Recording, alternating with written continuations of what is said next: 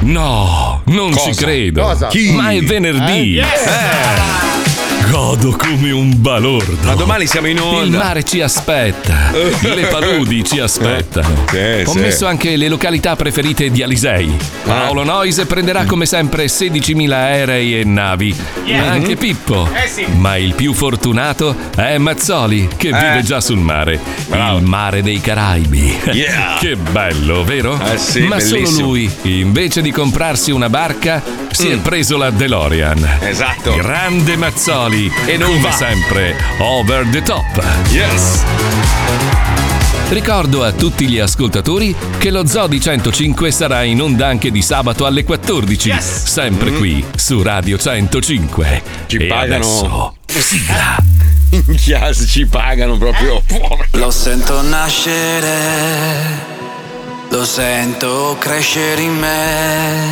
Brivido. Come un brivido che non puoi comprendere,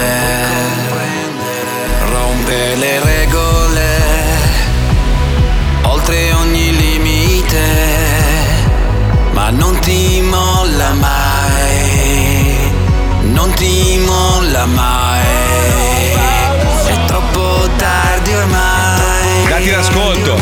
Non ti molla mai. Però poi vai in ufficio e lui fa così. No, non ti molla mai. E fa parte di te. Noi siamo. Io odio tutti. Odio tutti. Lo Zoo di 105. Tranne il mio amico Paolino Bellino. Oh, l'amici. L'altro, quello di 103 PM. Ah. Welcome to the zoo. Coglioni. Imbecille.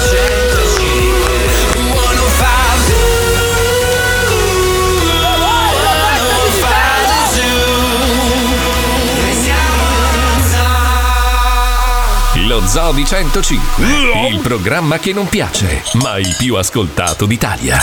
Buongiorno Italia, buongiorno! Imbecille! Buon venerdì, buongiorno a tutti, benvenuti nello Zoo, buongiorno da Mazzoli, c'è quella merda di Alisei, quel bellissimo, simpaticissimo, meraviglioso, amorevole ragazzo di nome Paolo Noise. Sarà tutto in discesa, ragazzi. Il più grande tecnico della storia, il più grande regista del mondo, Pippo Palmieri, la più grande giornalista del pianeta Terra, Letizia Puccioni, ricordiamo sempre quella merda di Fabio Liseri. Ricordiamo, sottolineiamo.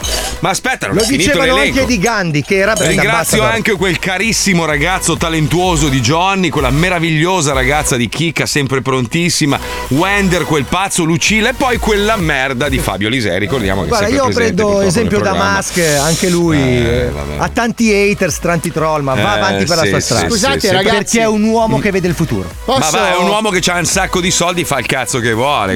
Mi assomiglia. Hai visto che alla fine comunque se la porta a casa Twitter, se la porta a casa. Gli hanno fatto vedere la cantina. Ma no, gli vendono soltanto i 40 milioni di follower falsi, il resto. Ma non è vero. Se vuoi prendi questo pacchetto di follower, se no niente. Non è vero. Comunque, insomma, ve l'ho raccontato in chat, magari riusciamo ad averlo settimana prossima. Sono stato a pranzo con Francesco Semprini, che è giornalista della Stampa, che si è sparato 45 giorni in Ucraina, proprio nel mezzo della guerra, con tanto di elmetto e tutto il resto. Minchia, ragazzi, che non vedo l'ora che racconti lui, che è giornalista, non noi che siamo dei cazzoni. No, infatti voglio far raccontare a lui. Comunque mi ha detto che è veramente è atroce la situazione. È la guerra. Sì, però è una guerra un po' particolare, perché i russi sono, come vi ho scritto, dei caterpillar, anche se sono molto obsoleti, sono persone prive di sentimento, no? Mentre magari l'Ucraina è un po' più simile a noi. La Politkovskaya l'aveva scritto ben nel libro. Mamma mia, cioè mi ha raccontato delle robe, voglio che ve la racconti lui, quindi volevo ospitarlo stamattina, ma è in giro per Miami a farsi i cazzi suoi, giustamente. Ha fatto queste due baldracche, una riga una riga sul cofano di una macchina e con sua figlia. Stavo vedendo, ha trovato una riga sul cofano di una macchina, queste due baldracche che volevano se volete guardare quello che ha fatto in questi 45 giorni sul suo profilo, Francesco Semprini, c'è tutto, ha fatto dei filmati pazzeschi, ma ha raccontato anche cose che io non voglio dire, che vi dirà lui, su alcune situazioni che molti hanno negato, che in realtà esistono, e uguale anche dall'altra parte. Quindi è una roba un po' delicata, molto delicata. Che quelle due badracche se le merita, dai. Ma no.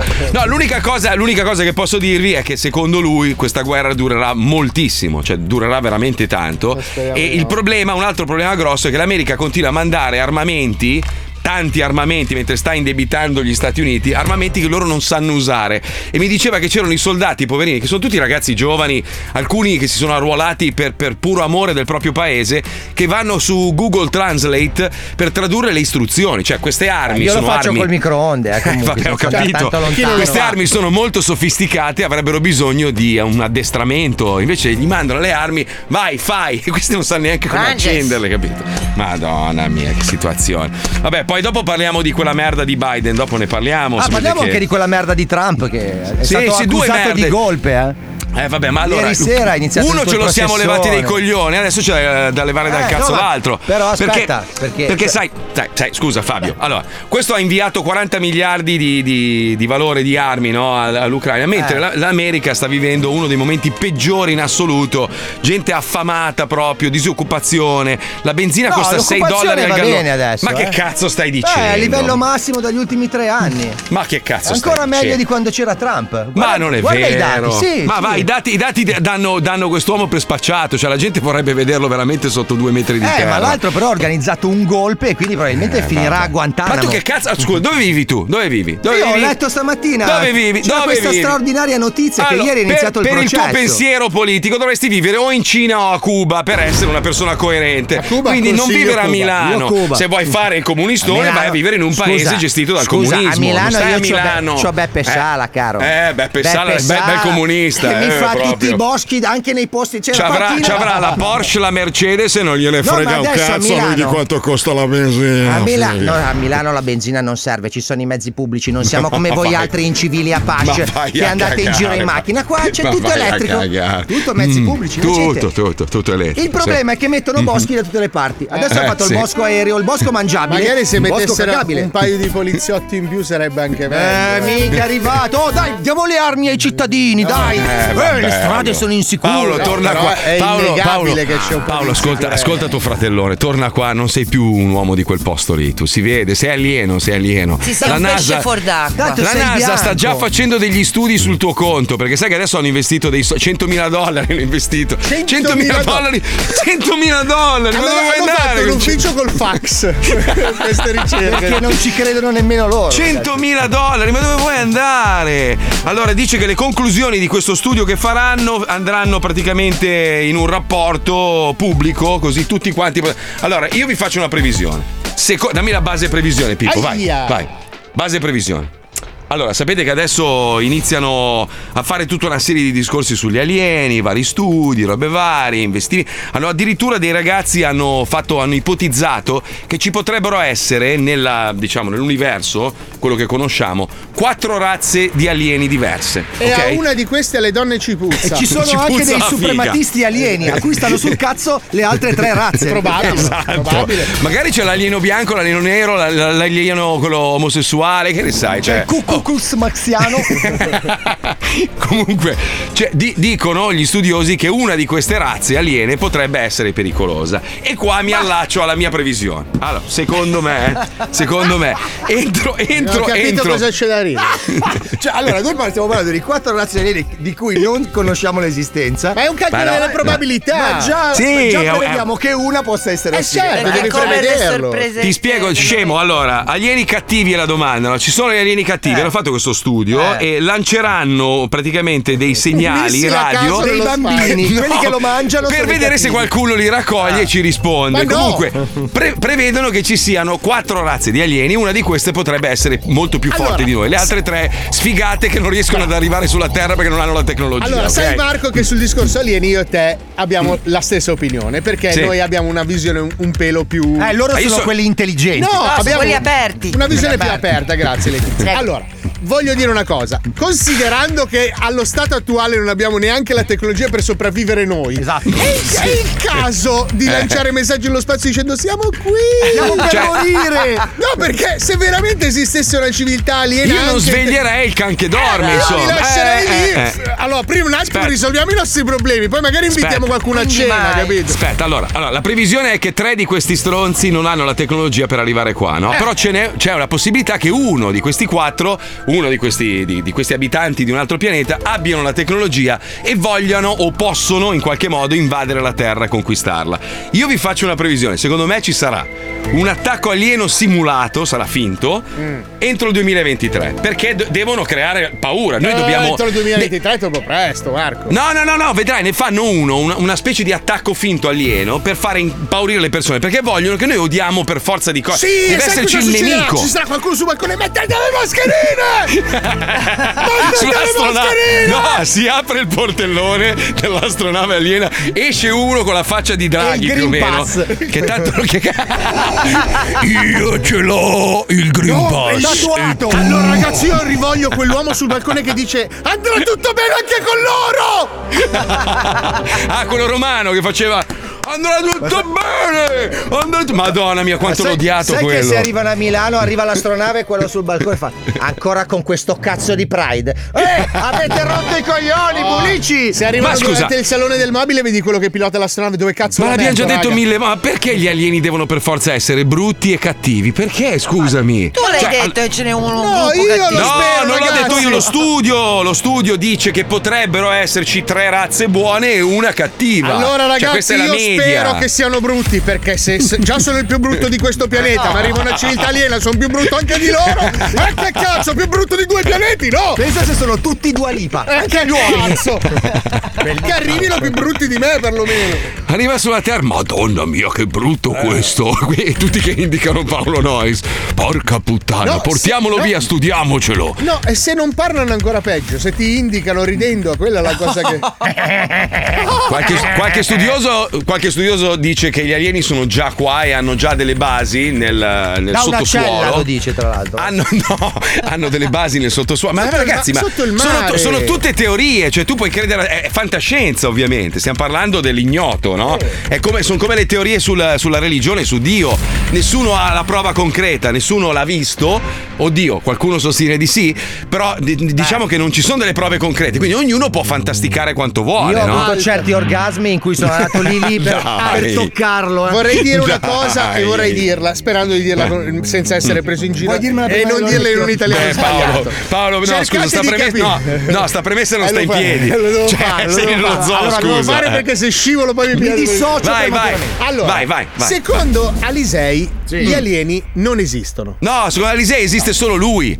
Lui è sudore e basta. Nel suo mondo esiste solo quello. Secondo altre persone gli alieni esistono. Ok, sì, se in un calcolo di probabilità del 50 e 50, ok, tu non hai le prove che non esistono, io non ho le prove che esistono, ma la scienza e i calcoli numerici sono purtroppo per te dalla parte di chi pensa che potrebbero esistere. Però l'onere della prova. Quindi se chi studia dice, secondo il calcolo delle probabilità, potrebbero esistere, è più di non potrebbero esistere. Aspetta. Tradotto, Alisei, l'hai presa nel culo. Ok, allora, il calcolo delle probabilità dice che hai una possibilità su 1.000.000 di vincere al gratta e vinci. Ma apre un varco. Il che non vuol dire che tu non possa vincere, vuol dire che ne hai una su 1.000.000. Questo che cosa vuol dire? Che per uno che vince ce ne sono 999.999 che non vincono. Quindi il calcolo delle probabilità ti dice quanto è probabile una cosa, non ti dice che esiste così.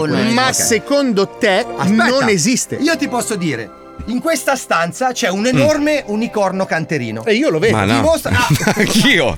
Scusa, mi ha rubato, perché non fa parte del. Ma guarda che mi avevano detto che faceva parte dell'arredamento dello studio, ragazzi. Tu dimostrami che non c'è. Onus probandi, incubit e quid. Esatto. Però, sì, però Fabio, tu stai parlando di una roba che non esiste. In realtà qui si sta parlando di studi. Esistono? No, si sta parlando di studi scientifici. Vedi? Cioè, dal momento in cui esiste la razza umana sulla Terra, un calcolo scientifico dice che potrebbero essercene altre 4, capito? Sì, cioè è un calcolo scientifico. Allora, però, la discussione. Il fatto che tu ti sei inventato l'unicorno nel tuo studio, cioè quella è una cagata. La discussione è: gli alieni esistono o gli alieni sono qua e entreremo in contatto? Non lo sappiamo. Due discussioni diverse. Allora, il fatto che possano esistere, vista l'immensità dell'universo, statisticamente è probabile, ma è altamente improbabile che se anche esistessero le nostre specie si incontreranno mai. Adesso mi hai rotto il cazzo. Questo è il calcolo delle probabilità. No, perché alcuni studi seri dimostrano calcoli alla mano che ci potrebbe essere la possibilità che in questa galassia ci sono due civiltà che un giorno potranno incontrarsi. Adesso mi hai rotto il cazzo anche tu, però. No, che cazzo, riprendiamo la nostra teoria, scusa. Vabbè, no? Basta però, avete rotto il cazzo. Tanto allora, nessuno di noi tre può, 4, 5, 6 potrà mai dimostrare né una roba né l'altra. Quindi andiamo avanti col programma e basta. Peccato che in radio non si vede. Però Paolo è stato aggredito da un alieno che gli è uscito dallo stomaco. E sembrava che avesse meno pancia. Sì, sembrava più magro. Ma possiamo garantirvi che noi che abbiamo vissuto gli anni 80 sono stati anni meravigliosi, lo possiamo provare attraverso un cluster pubblicitario un po' vecchiardo con un sacco di prodotti meravigliosi. Ritorna alla pubblicità anni 80 dello Zoo di 105.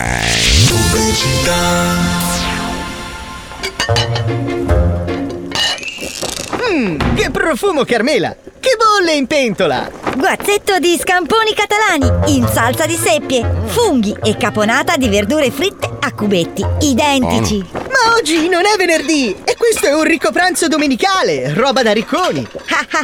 Ma no, sono i bustoni Chilo Castoldi. Bustoni? Sì, una vasta gamma di prodotti surgelati da pochi anni che in un'atmosfera protetta dalla surgelazione ricca di conservanti della prestigiosa filiera chimica italiana arrivano precotti sulla nostra tavola per dei pasti appaganti da veri ricconi. Ma...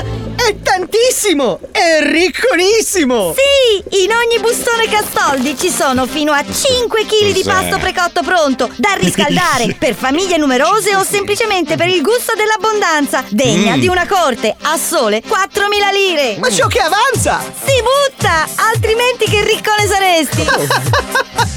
Geniale! Mi sento già un commendatore! Se vuoi cenare oppure vuoi pranzare, bustoni surgelatissimi. Che schifo. E se ti avanza lo puoi anche buttare per sentirti ricchissimi. No, Castoldi Bustoni. Avanzare è da ricconi. No. Fedeli, siamo qui riuniti oggi per celebrare la Santa Messa. Adesso celebreremo la liturgia del pane e del vino. Prendete e mangiatene tutti. Ma signor parroco, che barba! Sempre il solito Ostia. Ma diamine, cosa vorresti? Una merendina al cioccolato? Magari! Ecco, provi con questa. No. Che bontà! È come scrocchia! È crostatella, cristoni! Cristoni? Mi ricorda qualcosa! Fermi fedeli, non vi accalcate, un po' di rispetto per Dio! Oh, perdonami padre! Le crostatelle di cristoni fanno impazzire i golosoni. Crema, nocciolo, marmellata ci avvelenavano. Che croccantezza esagerata. Ci hanno avvelenato. Con solo pochi conservanti, sai, coloranti, sai, per farle ancora più fraganti, sai, scricchiolanti, sai, le crostatelle di cristoni. Dolci cristoni. Gesù, che buoni.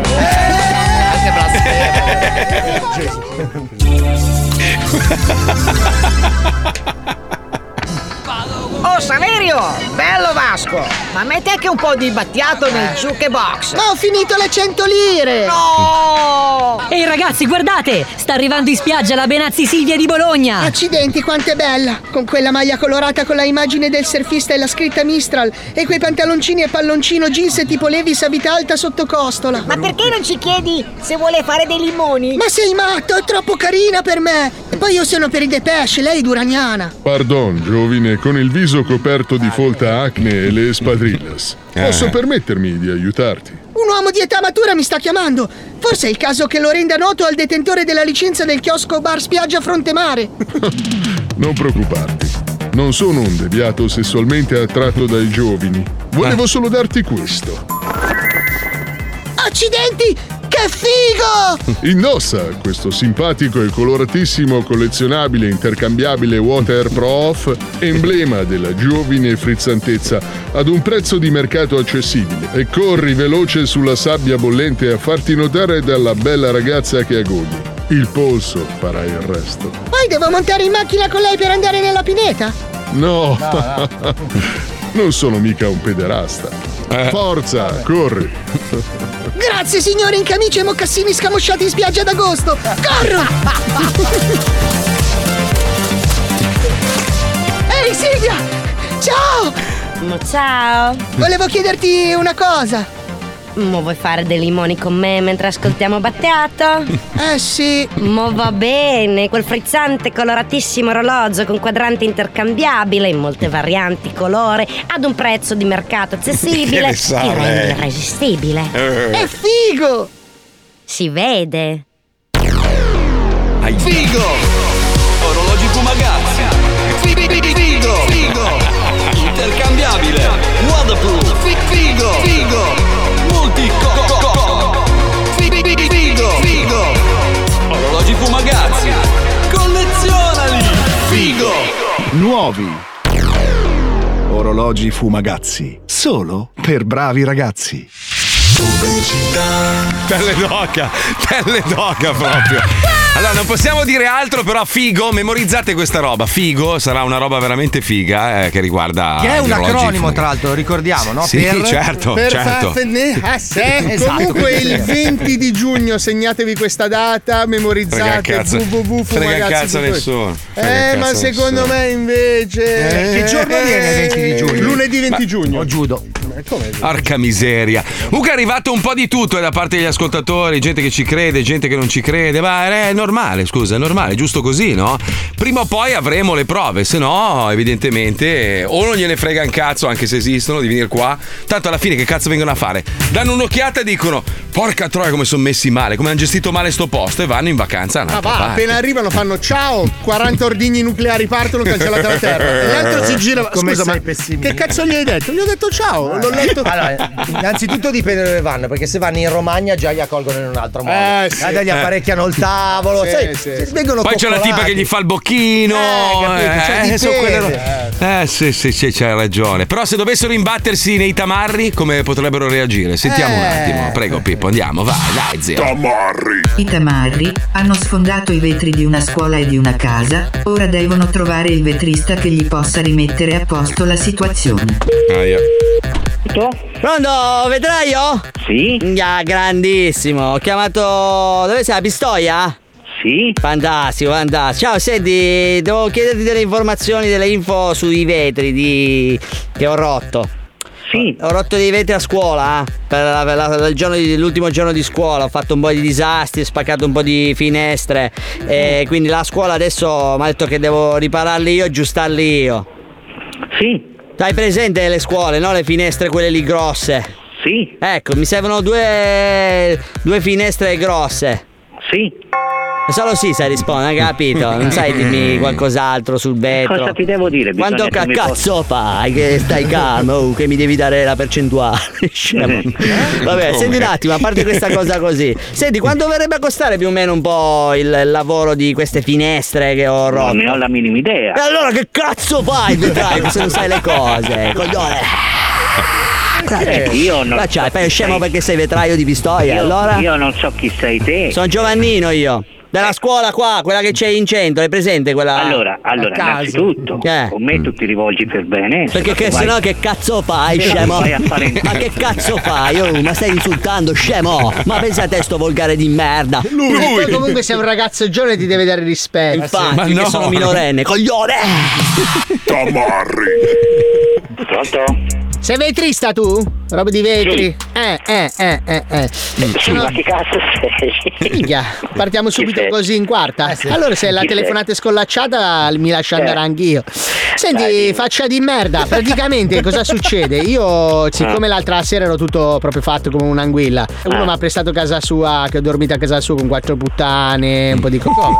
E ero completamente strafatto, c'era una mosca che mi rompeva i coglioni, ho cominciato a sparare come un bastardo, gli ho sfondato 2 vetri di casa e gli ho fatto la doccia. Praticamente prima che questo torna a casa, che è anche uno mezzo pericoloso, gli devo ridare la casa come l'ho trovata. Devo rifare i vetri. Ma dove lo devi fare il lavoro? Praticamente sono sono due vetrate grosse, fai conto, alti 2 metri, larga 1, dei vetri quelli spessi, tipo quelli antisfondamento della villetta. Ho capito. Purtroppo c'avevo il 9 dietro, minchia, il 9x21, gli ho fatto un buco che minchia è venuto fuori grosso.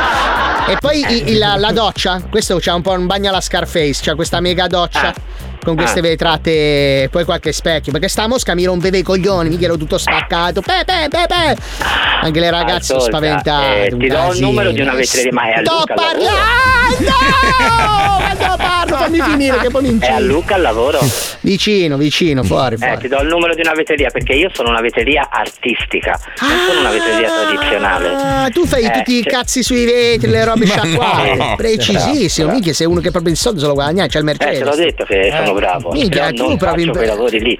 Capito, allora dammi sto numero che lo chiamo, lo tempesto proprio. Allora prova con questo numero 95 vetreria. Ecco, guarda che il vetreria là ti risponderà la segretaria, non è brillante come me, eh? No, è una rompicazzo. No, però non è brillante come me, non è una che prende le cose al volo come me. Ma tu ti spacchi il naso. Sicuramente sei un allegro, sei uno che quando cammina proprio le narici si aprono. No, perché non è un attimo perché ti faccio due presenti, perché mi sei simpatico. Magari mi fai un vetro a casa con la faccia di Scarface, minchia, ecco, quello mi calverebbe peraltro. Porca troia, mi hai fatto venire sta idea, proprio la faccia di Scarface che urla, io sotto che gli tiro una cartella. Che ti blindo! Sto precipitando nella follia. Vai, riprenditi. Sono pazzo! Dai! Ciao bello! Ciao! Ti ho salutato! Ciao!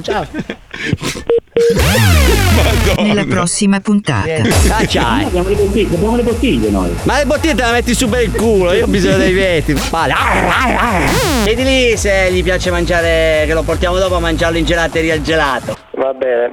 Ah, lo devi mangiare il gelato col telefono, che buono! Minchia paura! Panico! La follia totale! Paura! Non ce la faccio. Comunque non ci sono più gli anziani di una volta, sono maleducati, non hanno rispetto per i ragazzi giovani. Tutti tatuati adesso. Schifo, noi che siamo dei ragazzini, cioè esigiamo il rispetto, scemi. Io ho 15 anni, scemo. Sto picchiettando il piede così forte che sto facendo godere tua madre che ha 5.000 kg al polpaccio. Ieri mia moglie che è caduta di culo. No. Allora, sai che c'ha tutta la schiena rotta, no? Il mio cane le salta addosso, è andata giù piatta così. No. Classe da stiro, no? Proprio lei che ha dolori alla schiena. Sì, ti distrutta. Adesso parla tramite un grissino o riesce a fare sulla tastiera. È rimasta poi, si è alzata, è rimasta bloccata così a pecora, no? E gli ho detto, amore, sali in ufficio, perché guarda che se passa un malintenzionato dice, oh che bel invito. No, sto qua. Si è riempita di supposte e adesso sta un po' meglio. E anche di gente, tra l'altro, sotto casa si è riempita. Di supposte per il mal di testa, è quella la cosa. Il programma più ascoltato in Italia si ferma per qualche minuto. Chi cambia canale verrà bannato da tutti i socials. Grazie. Ma che noi facciamo brutto, eh? Ehi, scemo! Si vede. Sono rimasto malissimo, ragazzi, proprio male. Noi eravamo fan, follower, nonché promotori di una pagina geniale che era Cappelle al Dente, ve la ricordate, no? Sì. La pagina di questo genio che faceva comparire la sua capocchia in ogni scatto che faceva. L'ha resa privata, non puoi più vederla. Per non essere bloccato, però. Porca miseria. No, chiedile, diciamo, l'amicizia, di seguirlo. Era geniale perché lui faceva questi piatti meravigliosi e nel servire a tavola si intravedeva in maniera anche molto artistica, quasi nascosta, la sua capocchia. Era bellissimo, veramente geniale. Sai chi non vedo da tanto? Il buon vecchio Parco Bio, le cose. Ecco, bravo, mi raccomando, scandisci bene. No, mi sono fermato perché sennò la gente magari macchina distrattamente. Ho detto parco come giardino, bio con la B, praticamente è uno che mette il pugno davanti alle cose e poi protesta animatamente. Però solo col pugno. Quindi parco bio il traffico dentro. Le cose. Bravo lui. Però è tanto che manca, chissà. Comunque, parlando di follia, cioè oggi c'è di tutto sui giornali. Tipo questo: lui la tradisce, lei si stacca il tatuaggio col suo nome. Cioè, si stacca il tatuaggio significa scarnificarsi e glielo spedisce. Allora, io posso darvi un consiglio. L'amore è bello, è una cosa meravigliosa. E tatuarsi il nome della propria compagna o del proprio compagno è sicuramente un grande gesto. La Puccioni fa segno, sei squilibrato. Non fatelo mai, perché non si può mai sapere cosa succede nella vita. Tante volte, che ne sai, un colpo di fulmine, un innamoramento improvviso, qualsiasi cosa può accadere, e quella persona di cui tu sei follemente innamorato magari a un certo punto decide di cambiare percorso. E cosa fai lì? O ci vai sopra e devi fare un altro tatuaggio, oppure fai un gesto del genere che ti scarnifichi. Fate come gli egizi, cioè usate i geroglifici, ok? Cioè, se nell'intimità vi chiamate porcellina, vi tatuate un porcellino, così quando vi lasciate con lei sempre porcellino rimane. Se vuoi tatuarti il nome di tua madre e tuo padre, quelli rimarranno per sempre. Ma se poi si lasciano? Ho capito, però sono sempre i tuoi. Con una stanghetta. Vabbè, ma sempre i tuoi genitori restano. Guarda Paolo Noise che genio che è, che si è tatuato tutte le cose che sono scomparse nella sua vita su un braccio. Questi sono dei tributi, che c'entra? L'ho fatto postumo, non è che l'ho fatto prima. No, infatti, io per esempio c'ho, il mio gatto qua, Tito Forever, il mio gatto, quindi è andato. C'ho Leone di Lernia e quello rimane. Effettivamente mi sono tatuato il marchio di 105 sul braccio.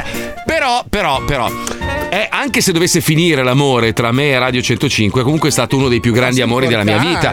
Quindi magari vado a lavorare domani a un'altra radio, aggiungo il logo dell'altra radio, ma 105 rimarrebbe. Sono felice di aver fatto parte di questa avventura per così tanti anni. Sai cosa non rimpiango io? Questo enorme Gigen che fuma un bong che ho tatuato sulla schiena. Lo so. Non riesco a vedere. Ricordiamoci. Ma te lo scopavi? Cioè, ci stavi insieme? No, io per un certo periodo sono stato Gigan, capito? Cioè, pensavo di essere Gigan. Tatuarsi la tua ex che fissa un'altra donna non è un bel tatuaggio. No, nella vagina. Neanche il padre di lei sulla schiena di lei. Con un ventaglio. Adesso va molto di moda il tatuaggio anale, cioè quello proprio nel retto. Sai che c'è gente che si fa tatuare. Ecco, lì magari sì, perché se va male la storia comunque ci passa la cacca lì, no? Certo. E quindi il suo nome viene strusciato dalla cacca ogni volta che fuoriesce.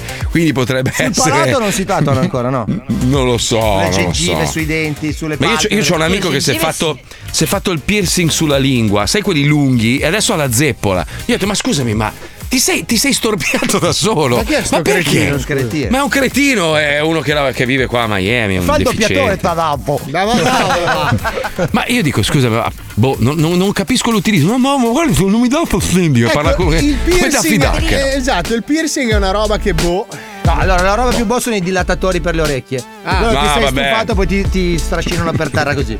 C'è le redini poi. Ma non è vero, poi ritorna a posto l'orecchio. No, la cartilagine dell'orecchia no. No, dici no, rimane lunga. Chiude un pochino, sì. Io adesso voglio mettere gli anelli per il collo per allungare. Adesso mi è venuto in mente che c'è uno che si è fatto il piercing alla capocchia. Allora, io detesto gli aghi, una roba proprio. Io ho proprio la fobia degli aghi, le puntine. Sai le puntine quelle per appendere le robe? Io ho paura a tenerle in mano perché ho paura di pungermi. No, c'ho la fobia, no, degli aghi. Cazzo, ma come fai a pensare di bucarti la cappella? Io sono stato con una ragazza che aveva il piercing sul clitoride.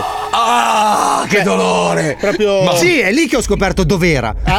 Grazie a questa ragazza ho individuato l'esistenza. Wow. C'era anche il faro? C'era la lucina anche che lampeggiava? Sì, no, beh, abbiamo fatto con la luce al wood.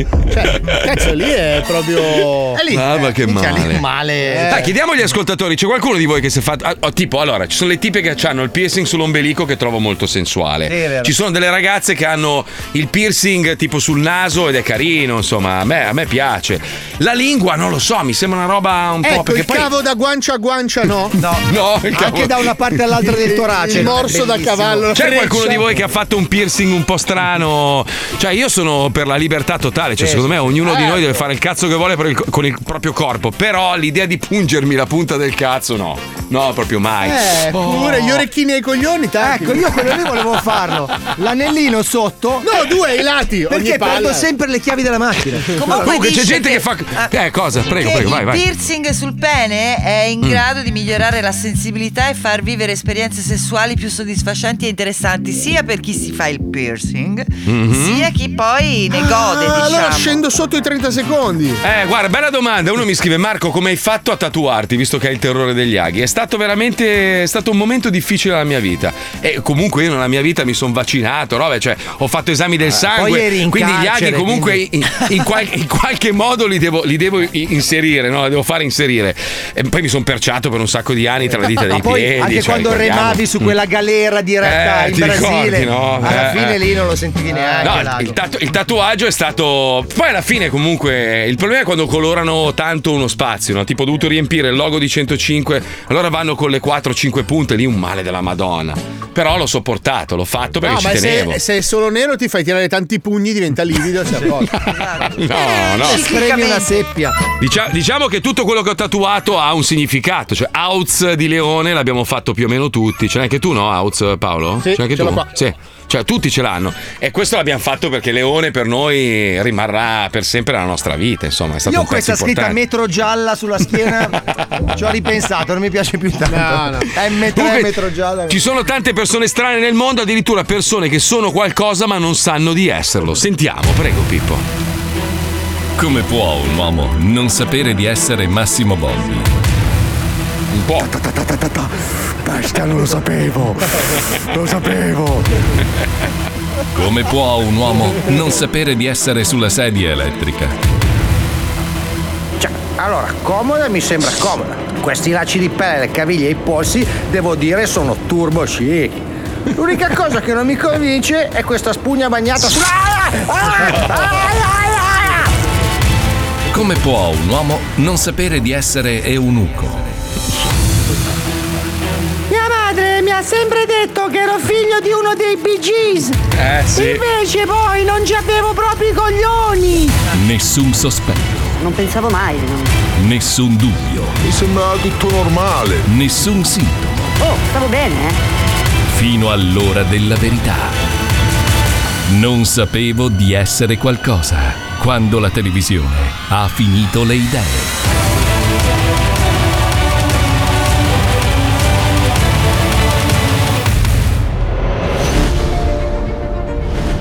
Alberto Strabuson è un tifoso del Verona. Ogni domenica si reca allo stadio per seguire la sua squadra del cuore in casa e in trasferta. Ara che Alberto è uno di noi altri, è uno vero can. Quando che è da darsi con un napoletano è sempre il primo che parte con la testata. Sì. Ara che è una sicurezza bestia. Ma dopo quasi 20 anni di onesta militanza nelle brigate giallo-blu, Alberto comincia ad accusare dei malori che lo portano lentamente a non riuscire ad intonare cori razzisti o insulti verso le madri della squadra avversaria. Perché? Tessina merda! Compate, lo amaro! Conto bastardo! Schifosi, vi rompevo il cu! Io della roia! E fossi come immobile! Dito? Che cazzo digito, diavolo boia? 4x4, 16! Alberto Strabuson infatti non sa di essere colto. Una patologia del sistema nervoso centrale che colpisce meno di un italiano su 1000. Sì. Un disturbo cognitivo che inizia comprendendo il significato di un semplice testo scritto e che conduce successivamente alla citazione di gente pervertita tipo Oscar Wilde, all'emarginazione ed infine alla morte per troppo sapere. Mio fiol, Alberto, sei una merda, una delusione della vita. Come? Io e me Mario gli abbiamo fatto fare litis, che to capio? Litis! E lui impara tutte quelle cose come la capitale dei Paesi Bassi, la fotosintesi delle piante. 2 giorni fa lo beccao che leggeva un libro de nascosto, se rende conto? Con tutto quello che spendiamo de Sky, non sapevo se c'ha mai carabinieri o l'esorcista. Ma poverino. L'ha visto anche ai vicini. Che vergogna.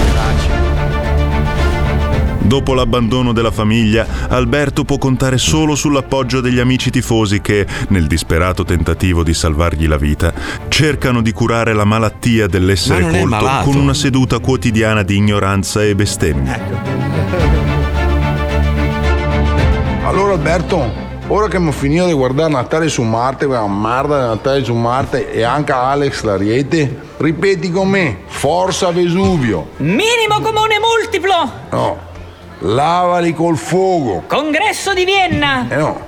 Andiamo più facile, mangiami a tega. Ah, questa la so, questa. Coste frastagliate, barbabietole. No che semo di...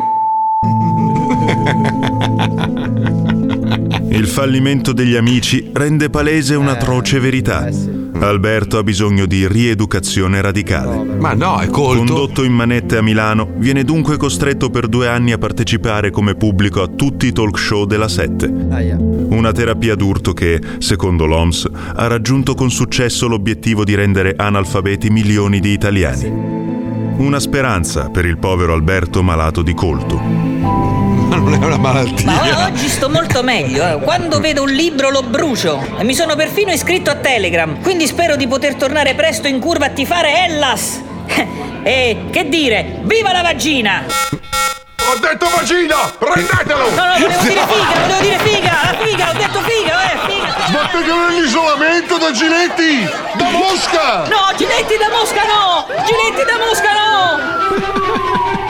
La storia di Alberto Strabuson è il ritratto di un'Italia malata, confusa, arrabbiata. Un'Italia in cui a troppi cittadini è preclusa la possibilità di diventare influencer per colpa di cose vecchie come il lavoro e la scuola. Sì. Infatti io, quelli come Alberto, li friggerei sulla sedia, ma i colti dicono che inquina. Cazzo! Guarda che è uno specchio reale dell'Italia, davvero, però questo è. Porca puttana. Purtroppo. Oh, è arrivato di tutto. Gente che si è fatto il piercing sui capezzoli, sottocutanei, tattoo nero sul bianco negli occhi. Oddio, no, negli occhi, no. Tutti gli occhi neri. Però aspetta, dice che è defunta la persona che ha fatto. Ecco. Cioè, dice mia cognata defunta, ma sarà morta per quello, scusami. Cioè, ma come fai a tatuarti gli occhi dentro? Oddio, gli occhi neri è brutto, Oddio, anch'io preferisco azzurri. Ho tatuato sulla coscia Rochette, si chiama Rochette, dei Guardiani delle Galassie. No, il Ferrero Rocher. No, Rochette, che esce da una ciambella americana imbracciando un fucile. Mentre lo riempiva un inglese mi chiese cos'è che dice. Ah, lo riempiva il tatuaggio. Sì. Se provavo dolore bestemmiai talmente tanto forte che il tatuatore smise di tatuare per ridere. Meglio. Dai, a dopo. Cari ascoltatori, tra poco si gioca al Vinci che hai vinto. Lascia il tuo numero e il tuo nome al 342 41 15 105 e se sarai il più veloce potrai venire in onda con noi ed essere insultato. Pensa che grande onore. 105.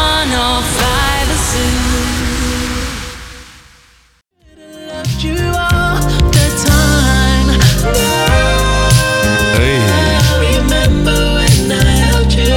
Ciao piccina, sei qua da sola? Ehi piccolina, tu con il pizzetto. No, guarda, forse hai sbagliato. Io sono qua, devo prendere un cappuccio che... Shhh, taci piccina. Ascolta, ho una Mercedes nuova di pacca. Non me ne frega, io sono qua. Fuori che aspetta col motore acceso. Guarda, mia moglie è dentro il bagno all'autogrill. Stai zitta, che ti sto parlando, piccina. Ma guarda che si sta sbagliando. Andiamo a limonare nei boschi, dai. Ma ti porto con la Mercedes. No, devo prendere l'autostrada, devo uscire a Rimini fra 40 minuti. Dai, piccina. Quanti anni hai? Io. 19, 20, 21? 47. Ah, sei piccolina allora, 47 anni. Che bel musino dolce che hai. Oh, sono grasso col pizzetto. Guarda che secondo me lei si sta sbagliando. Senti, mi piace come ti trucchi, così un po' spaziale. Un po' emo, un po' emo. Io sto andando in vacanza con mia moglie, guardi che lei si è sbagliata. Cosa usi? Il fard? Cosa usi? La tua morning routine. Ma cos'è? Rimmel, quello che hai messo sopra i tuoi occhi, bellissimo. Ma per caso lei è camionista? Mi piace come accentui i tuoi occhi. Chiedili se c'è un'amica. Ehi piccola, c'hai per caso anche un'amica? Guarda, mio amico secondo me lei si sta sbagliando. No, mia moglie è in bagno in autogrill. Io sto... E dagli un bacino al mio amico, dai, su. Ma sono le 8:30 di mattina, guarda. Dai, piccina, su. Come ti chiami? Zufifi. Devo andare a fare anche il primo. Come ti chiami? Shawawa? Come ti chiami, eh? Zucchero. Ma che nomi sono, scusi? Come ti chiami? Falamamauf? Io mi chiamo Mario. No. Ce l'hai l'amica, Mario? Cosa? Ce l'hai un'amica. Ah, allora non vi siete sbagliati. No. Siete proprio ricchioni. Ah. Senti, però anche tu, C'è il pride. È la gag, è la gag. Oh, vi consiglio di andare a vedere la pagina Instagram di questo squilibrato mentale. Forse ne avevamo già parlato una volta. Allora, si chiama The Black Alien Project. Ogni parola al lowercase, cioè il trattino basso. Sì. The Black Alien Project. Era un bel ragazzo.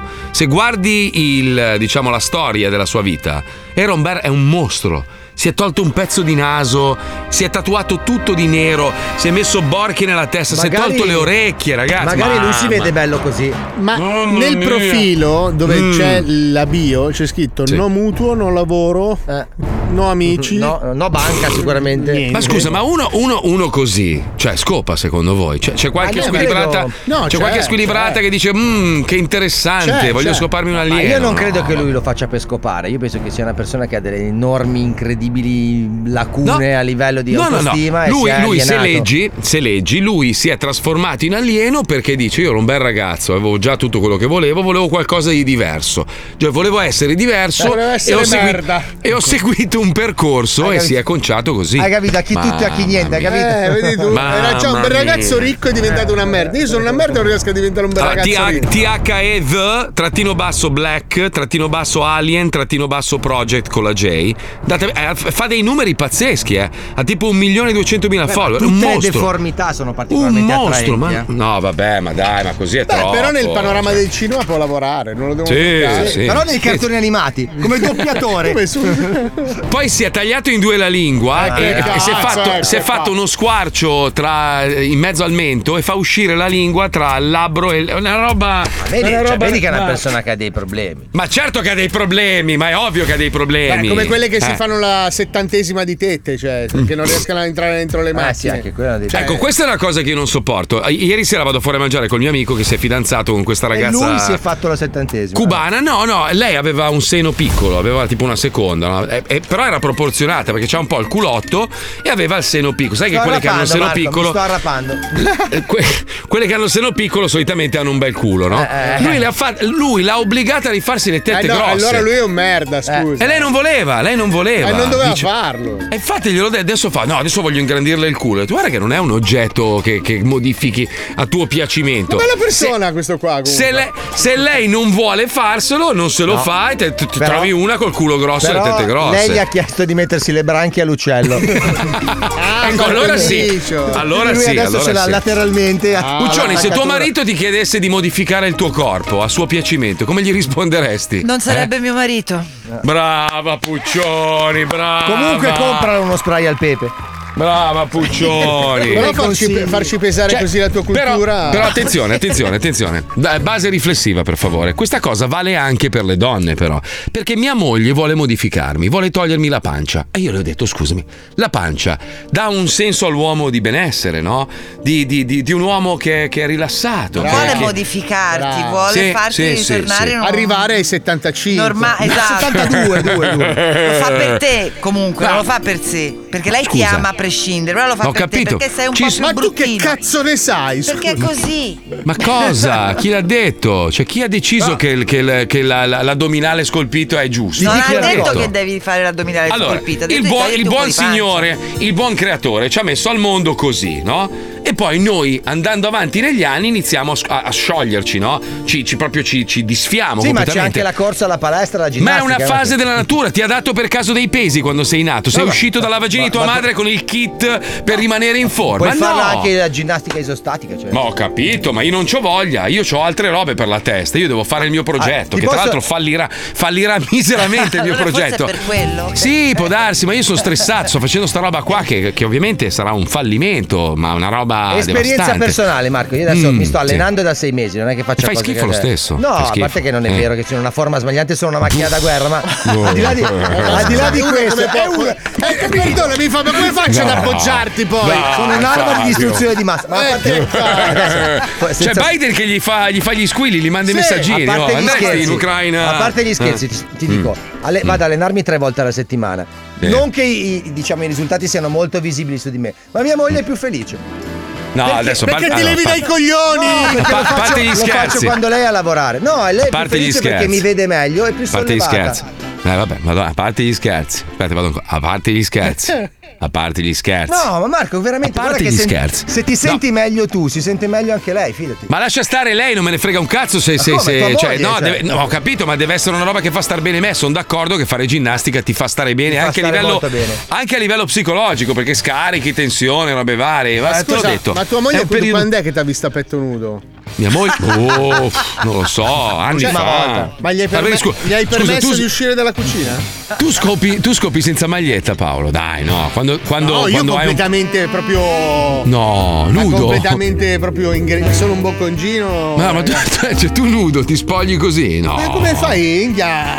L'impeto della situazione. Ma scusa, più sei coperto e più sei attraente. Io sono un gorilla di sesso. Adesso vi faccio una rivelazione. Io sono proprio quella scimmiorango che proprio dici minchia. Io non riesco più senza il costume di Borat. Cosa scusa? Non riesco più senza il costume di Borat. Siamo alle devianze, perfetto. Non riesco più senza quel costume lì. Ormai qualcuno sostiene che il buon signore aveva un addome da paura, ma quello è quello che è disegnato. È ovvio, Gesù non era biondo con gli occhi azzurri, Gesù non era biondo con gli occhi azzurri, è impossibile. E secondo me pativa anche un pelo la fame. Ma poi dopo 2000 anni attaccato lì sopra, anche a me vengono. Ma no, cretino, prima che succedesse tutto il fattaccio, era marocchino, era scuro, marocchino, era semita, non marocchino. Vabbè, è uguale, ma no, non è uguale. Assomiglia più al kebabaro che a quello che esatto. Quello sì. Allora, la Chiesa l'ha voluto dipingere già lì, quello razzismo totale, perché non poteva essere nero, scusami, perché? Esatto. Perché? Era sicuramente più nero che bianco.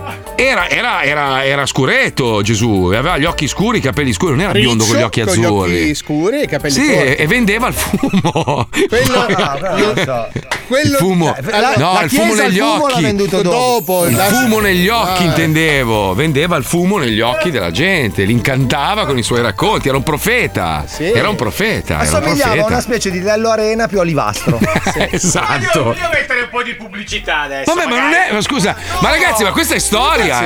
Questa è storia. Scusate, ragazzi. Allora, non è plausibile che Gesù fosse biondo con gli occhi azzurri. Ma allora è stato ricostruito. Alcuni scienziati. Zeffirelli l'ha visto così. Cioè Zeffirelli si deve fare i cazzi suoi. Ma ognuno è arte. Non ho mai ascoltato il suo disco. Mai. Hai fatto bene. Ma è razzismo farlo biondo con gli occhi azzurri. Perché è bianco biondo con gli occhi azzurri. Doveva essere un po' frufru. Doveva avere una borsa di Chanel. Sì, scusa, oggi. Allora, ragazzi, se dobbiamo giusto per scegliere i mobili. Se dobbiamo essere inclusivi, allora va ritrattato tutto, non vale solo per alcune cose. Che cazzo? Cioè tutto deve essere inclusivo. Quindi dovrebbe essere tipo sei il Cicciobello quando ha fatto la versione. Nel senso nella storia di Gesù deve essere tutto inclusivo. Quindi devono essere i personaggi inclusivi. Non è che lui può impersonare tutti. Top Gun, prendiamo Top Gun, film più di successo degli ultimi 10-20 anni forse. Ok, quello di colore. Negli ultimi 2 mesi. Quello di colore. No, ha fatto il record di incassi il weekend con incassi più alti della storia del cinema. Più di Spider-Man. Record mondiale di sempre. Allora, di solito quello di colore muore nella prima scena, invece Top Gun, il pilota nero sopravvive e comunque finisce bene. Adesso non voglio spoilerare. Bravo. C'è la latina donna pilota bravissima che viene scelta da e qua stai spoilerando come un bastardo. Poi c'è il trailer, lo vedi, non è che sto spoilerando. No. C'è lo scemo, hai visto lo scemo, quello con gli occhiali da scemo, lo scemo dietro la latina, c'è il bianco che fa lo scemo, giustamente per muovere un po' gli equilibri, no? Appunto, non fa tutto Tom Cruise.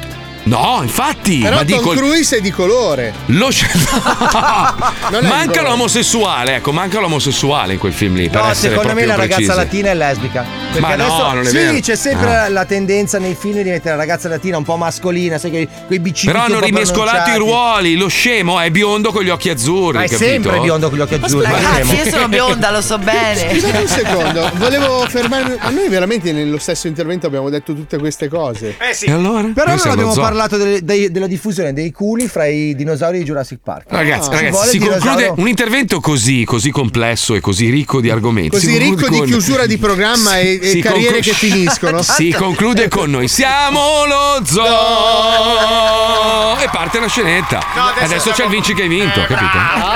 Bravo. Mettiti a sedere, inizia il gioco dei stronzate, a noi ci piace così. Vinci che hai vinto, segui il tuo istinto. Vinci che hai vinto, il gioco è bello spinto. Vinci che hai vinto, segui il tuo istinto. Vinci che hai vinto, il gioco è bello spinto. Allora, scusate un attimo, Nick da Trento. Allora, se sei sordo e hai le orecchie piene di cerume, non è colpa mia. Non ho detto che Top Gun ha fatto il record di incassi.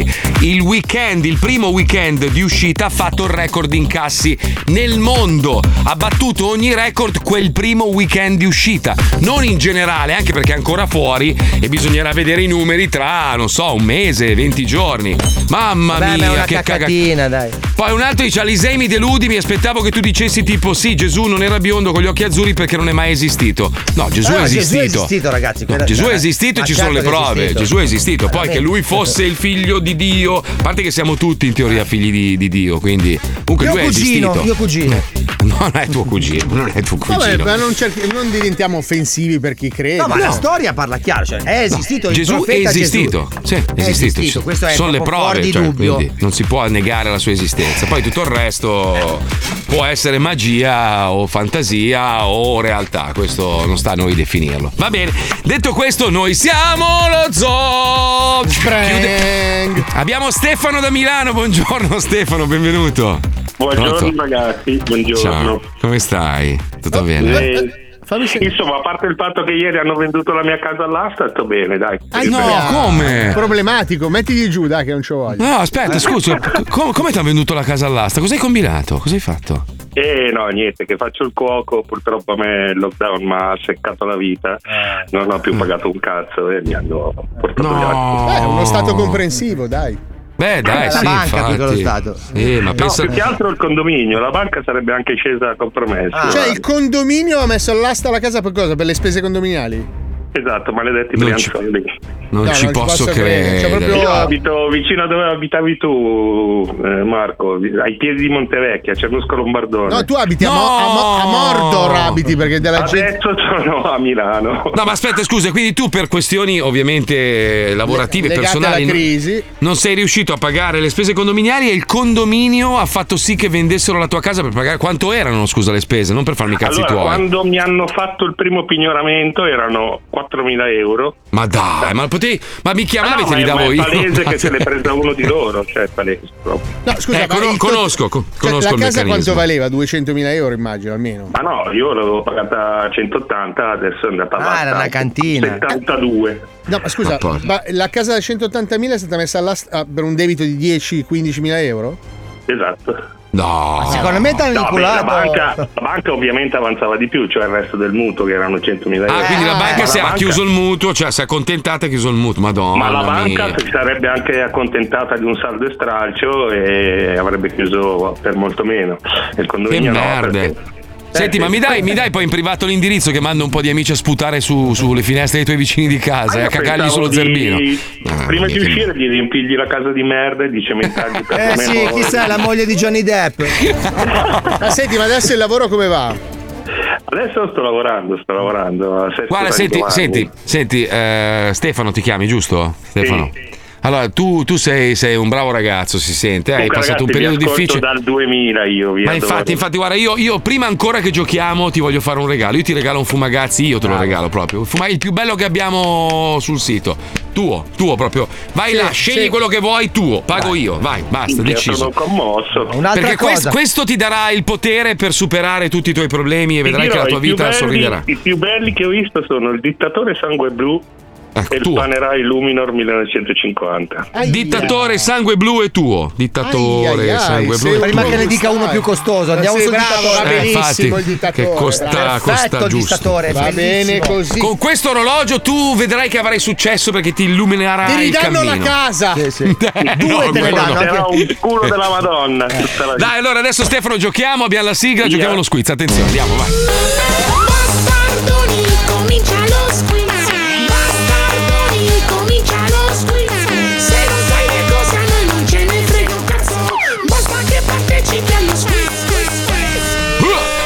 Allora, mio caro Stefano, tu sei cuoco, giusto? Esatto. Cucinami sto cazzo! Ma no, ma sei un ragazzo che soffre. Questa me l'aspettavo. Non so perché l'ho fatto, scusate. Adesso gli pignorano anche al ristorante. Sono una brutta persona. Allora, prima domanda. Come si dimostra cultura in questa epoca? Difficile.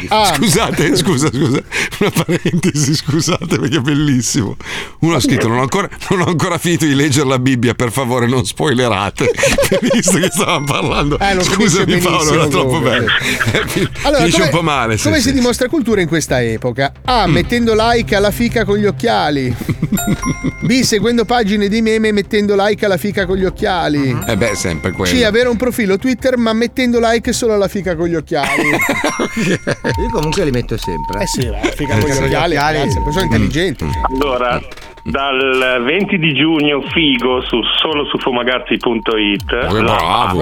La è giusto, bravissimo. Bravo. Te lo sei meritato proprio dal 20 di giusto. Dal 20 di giusto. Qual è il metodo contraccettivo più usato nelle tribù amazzoniche? Sai che l'Amazzone è dopo Campobasso, cioè parecchio, cioè molto più a est. A. Il lancio nella foresta dopo 9 mesi.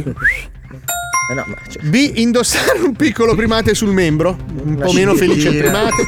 C. Soffiare fortissimo in bocca alla partner per contrastare il flusso degli spermatozoi. Dalla parte opposta. Sto venendo.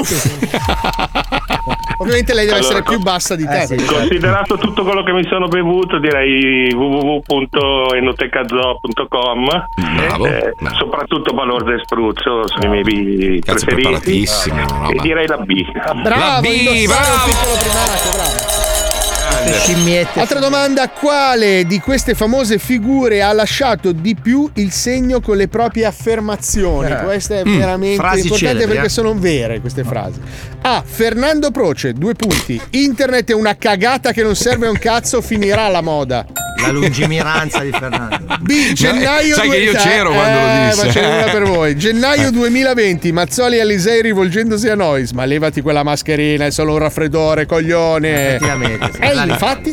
C. Leonardo da Vinci, 2 punti. Nel 2000 non esisteranno più le donne, si faranno i figli col culo. No, quella è la sua speranza. Scusa, era omosessuale. Sperato di brutto. Sperava lui. Ma quasi. Ascoltate Maranza su tutte le piattaforme, grande disco di Paolo Noise, e direi la lungimiranza di Proce. La A. Bravo! Infatti è quella giusta. L'ultima domanda. Non abbiamo mai detto queste cose. Quale di questi sexy toys è diventato leggenda nel mercato? A. Il toro meccanico sdraiato prono. Cosa serve? Gli vai sulla pancia. Sì. Non proprio sulla pancia. Vabbè, ci sono i bambini. B. Le mutande con le briglie. Belle, le voglio. C. La maschera di Trump a bocca aperta per il partner per farselo succhiare da un repubblichiano.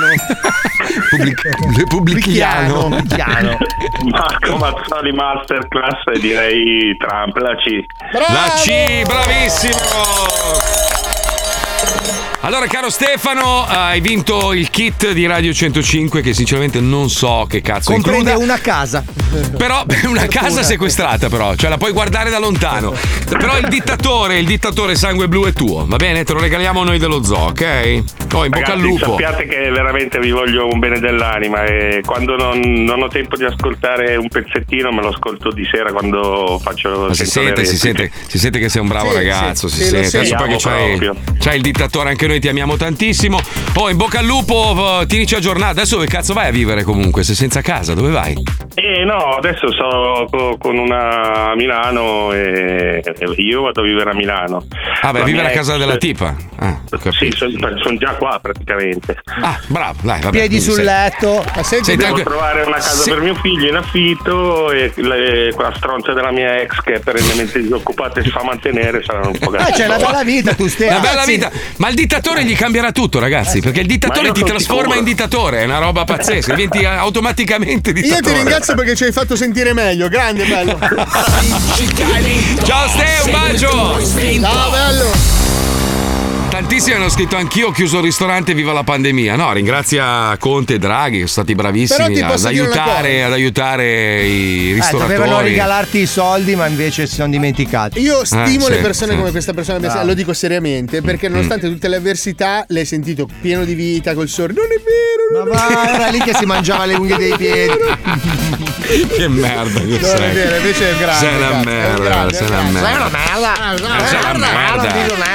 Ragazzi, è il momento di indagare. Tante persone spariscono, ricordiamo, c'è un dato certo: 32 milioni di persone che vivono a Bra spariscono ogni giorno. Una roba pazzesca. Bra è piccolissimo. 32 milioni di abitanti di Bra scompaiono ogni giorno. Un dato allarmante. Non arriva a 20.000. I RIS di Parma stanno indagando perché 32 milioni di persone soltanto a Bra che scompaiono ogni giorno è un dato veramente terrificante. Sai tutto tu? Pensate che all'inviato, un altro dato scioccante, oltre 150 milioni di persone scompaiono ogni istante, cioè ogni secondo che passa. Del cazzo, ma vergognosa, e noi indagheremo e scopriremo la verità attraverso questo programma televisivo che si chiama Chi l'ha visto?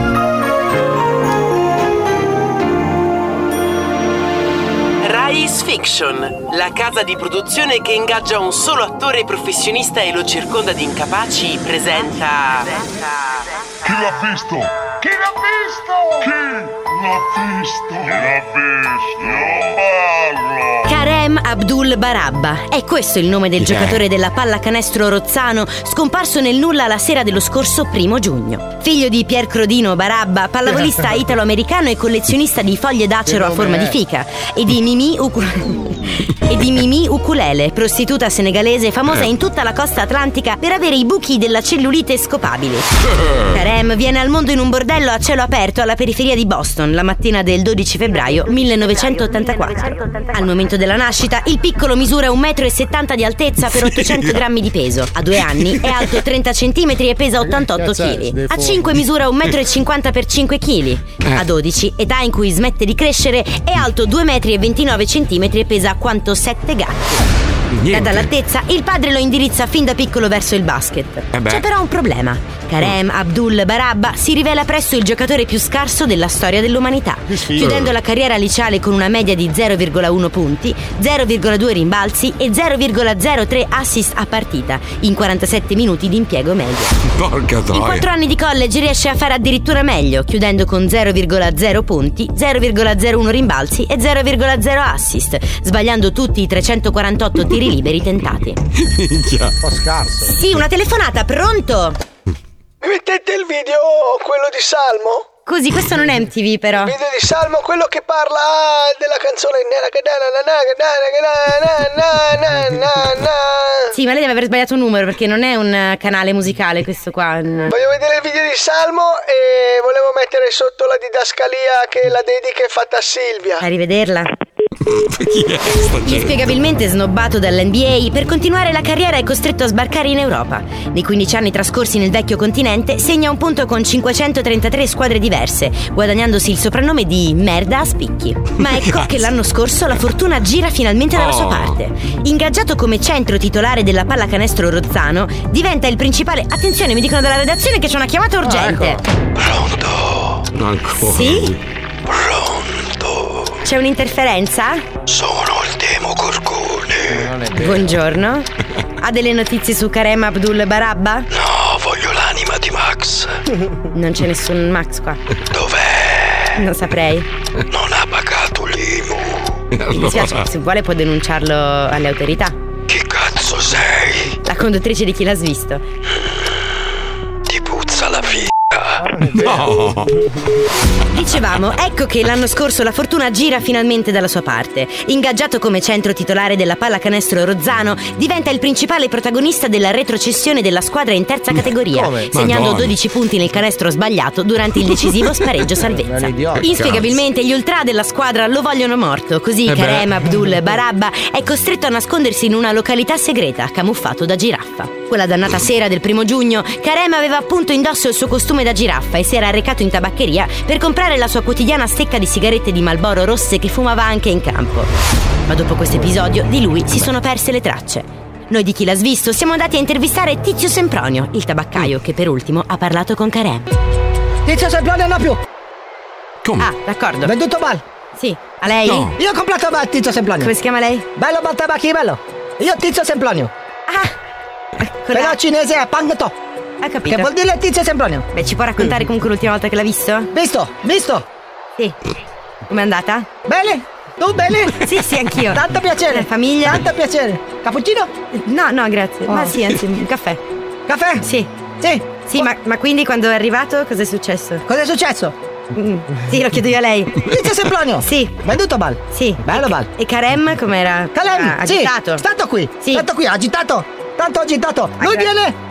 Noi viene chiede sta camabolo, la sei mobile, io non so mobile da dure. Ma lui la faccia di mamma. Ma chi è?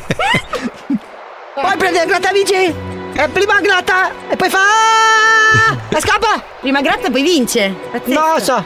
Probabile. Non so. Si suppone. Prima gratta poi va via. Perfetto. Grazie a lei. Per il caffè quant'è? No, fra casa. Ah, grazie. Tizio Sempronio. No, io ho preso mal Tizio Sempronio. Voi col caffè? Non hai fatto lo scontrino. Ma chi è? Forse latte con miele, Sì. Che fine ha fatto quindi Kareem Abdul-Barabba? Data la fama e la popolarità del giocatore, gli inquirenti hanno immediatamente escluso l'ipotesi di un allontanamento volontario e propendono verso un rapimento alieno per scopi anali. Ma chiunque sia in possesso di informazioni utili alle indagini è pregato di contattare la nostra redazione. E se per caso ci stai guardando, Kareem, ci sono delle persone molto speciali che hanno un messaggio per te. Qui Tizio Sempronio. Abbiamo anche Malchebollo, Sisal, Totip, Totocalcio. Mio fratello Pallucchiere, se bisogno. Prima caffè e poi capelli. Alla prossima puntata. Sono così adesso. I bar tabacchi sono tutti cinesi. Era figata, una volta andavi lì, bevevi il caffè, compravi le sigarette. Adesso c'è il parrucchiere, ti fanno il lavoro sartoriale, cioè qualsiasi cosa. Ti suonano le scarpe. È una figata, vai a far colazione e esci che sei nuovo, figa. Sì, ti lavano la macchina, ti fanno tagliando. A dopo, amici. Si vede. Cosa? Si vede. Continuano a scrivere, ragazzi, dove cazzo è sto bar di Tizio Sempronio che vincono tutti? Voglio andarci anch'io, Vicino a Pallucchiere. Esatto. Vicino a quello che ti suona le scarpe, e il meccanico anche che ti fa il tagliando. Allora, siamo un po' lunghi oggi. Abbiamo una puntata di Docuzoo molto bella, dedicata a un'imprenditrice italiana che ha fatto la storia. Una donna che ha inventato una roba che ancora oggi è considerata un simbolo italiano. italiano. Bella storia. Perizoma che si sposta per scopare? No. Comunque è una bella storia avvincente, perché comunque si parla di una donna in un periodo molto più difficile per le donne, per venire fuori. Cosa c'hai, Paolo? Cosa c'hai? No, perché la scena del perizoma che si sposta per scopare. Ce l'hanno in testa tutti proprio. Ma il rumore, voglio sentire il rumore, vai, il rumore. Ti dà gancio. Le donne non lo vedono, sono girate. Sì, per chi fosse nuovo allo zoo, allora, questo è un appuntamento che facciamo ogni venerdì, raccontiamo storie incredibili di personaggi incredibili. Settimana scorsa abbiamo parlato di questo stronzo che ha perso la formula. Sì, la formula segreta della bomba atomica. L'ha persa. E poi è finita nelle mani dei russi, casualmente, ma così, no, poteva succedere. Oggi parliamo di una donna, si chiama Luisa Spagnoli. Prego, Pippuzzo, andiamo, vai. Dogo Zoo, storie incredibili che appartengono a poco. A chi più amiamo, meno dire sappiamo. Amano davvero quelli che tremano a dire che amano. Lancia il tuo cuore davanti a te e corri a raggiungerlo. Amore e tosse non si possono nascondere. Amate, tutto il resto è nulla. Le avete riconosciute? Sono alcune delle frasi contenute nell'incarto di uno dei cioccolatini più famosi del mondo, il Bacio Perugina.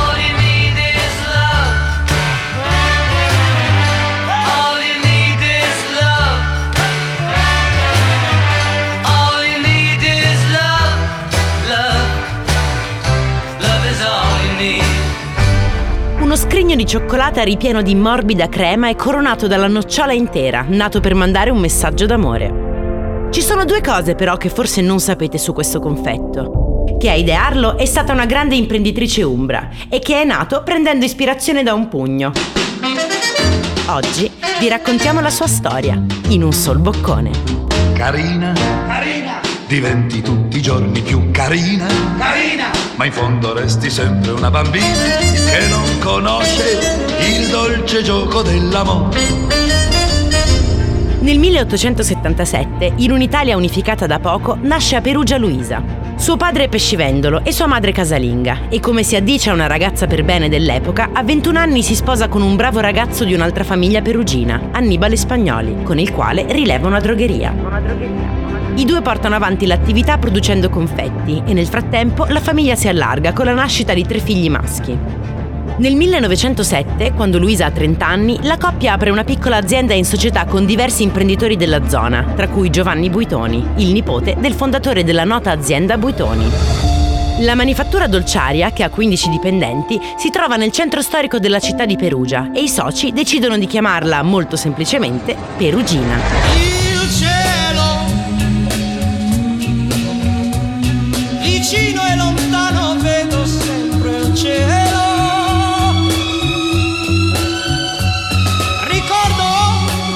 Ricordo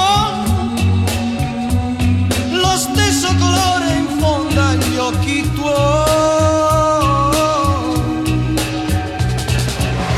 Gli affari vanno bene, ma dopo pochi anni scoppia la prima guerra mondiale e Luisa si ritrova da sola insieme ai figli a portare avanti l'attività. La signora Spagnoli non si scoraggia, è un'imprenditrice, non solo la moglie di un imprenditore. Ed è proprio in questi anni che lo dimostra, portando la Perugina da essere una fabbrichetta di dolciumi a un'industria con linee di produzione imponenti.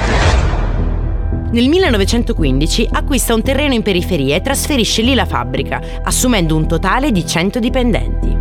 Dopo la guerra, Luisa entra nel consiglio d'amministrazione, ma non si limita alla gestione commerciale dell'azienda. Si impegna per il benessere delle persone che lavorano per lei e realizza l'asilo nido dello stabilimento in un periodo in cui un benefit di questo tipo era avanguardistico. Ha anche molta creatività e sa come incontrare i gusti dei suoi clienti. Si inventa ad esempio la tavoletta Luisa di cioccolato extra fondente, che porta il suo nome e diventa subito un prodotto di punta. Un cuore matto che ti segue ancora. E giorno e notte pensa solo a te e non riesco a fargli mai capire che tu vuoi bene a un'altra e non a me. Il cuore matto da legare, che crede ancora che tu pensi a me. sei andata via, che m'hai lasciato e non ritornerai. Dimmi la verità, la verità, la verità, e forse capirai.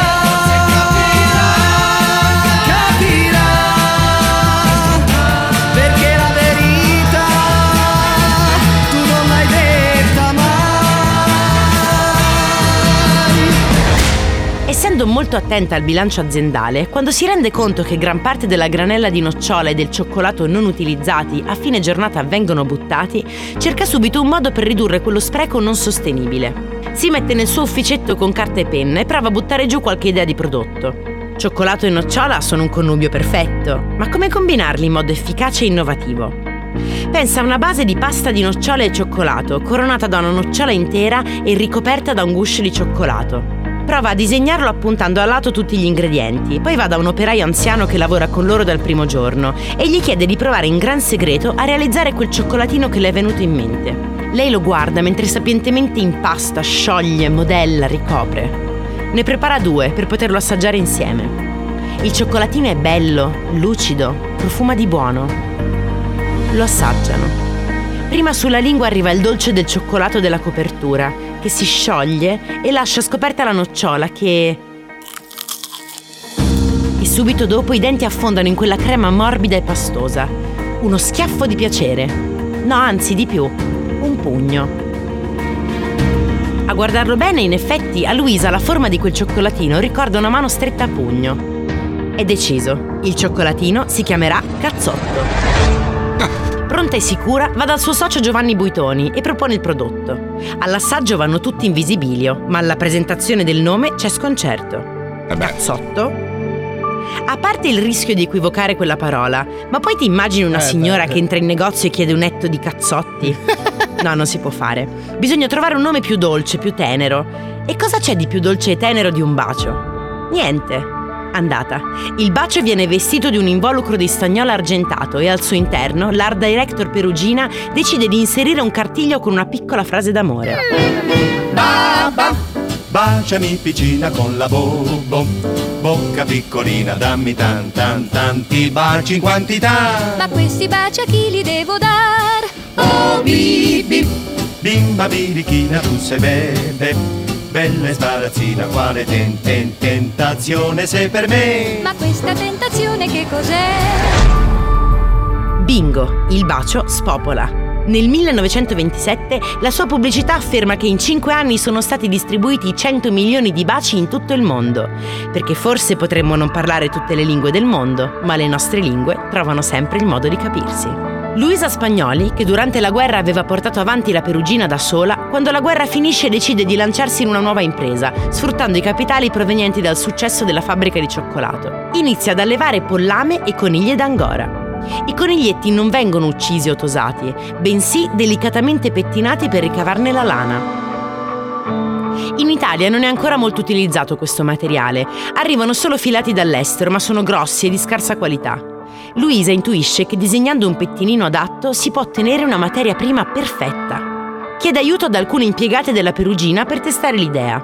La cura e l'abilità delle operaie producono capi di altissima qualità e in pochissimo tempo l'Angora Spagnoli diventa il miglior produttore di Angora d'Italia. Everybody loves somebody sometime. Everybody falls in love somehow.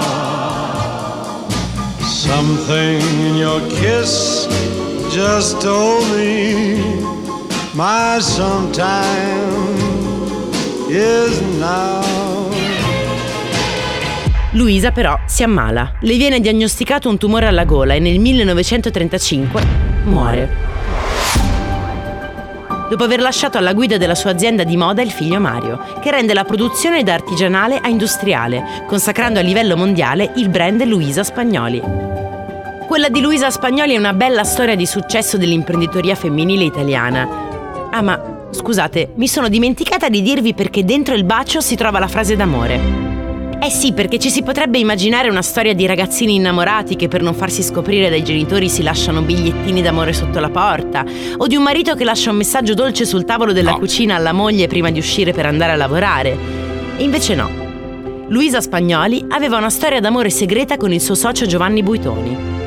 Lavorando nella stessa azienda, per non destare sospetti, i due erano soliti scambiarsi bigliettini d'amore ironici all'interno dei cioccolatini.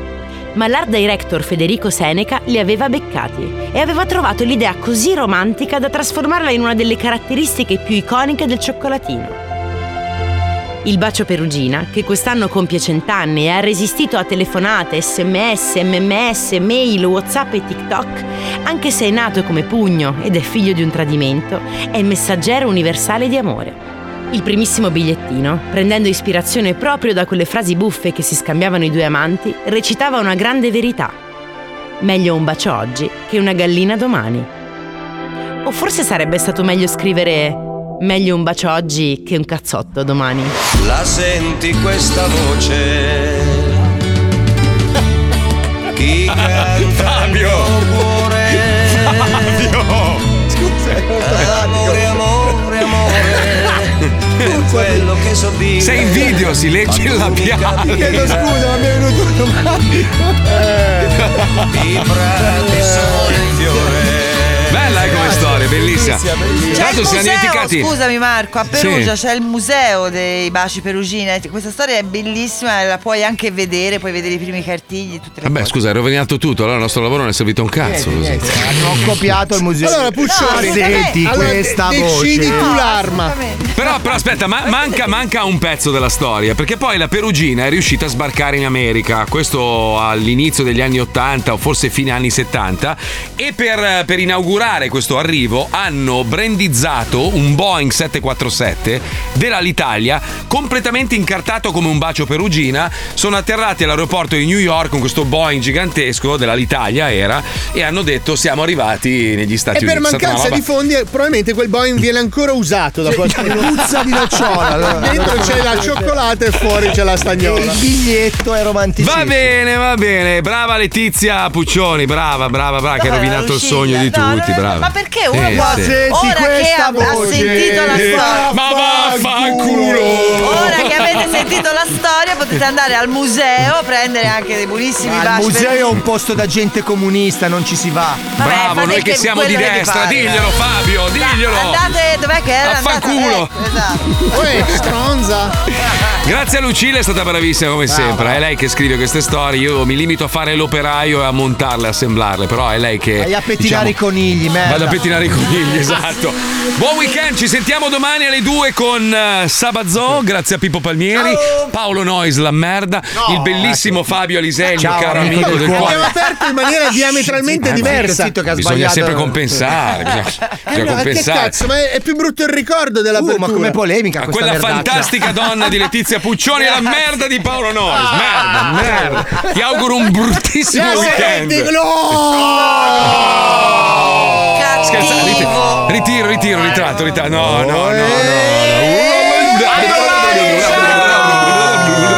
No.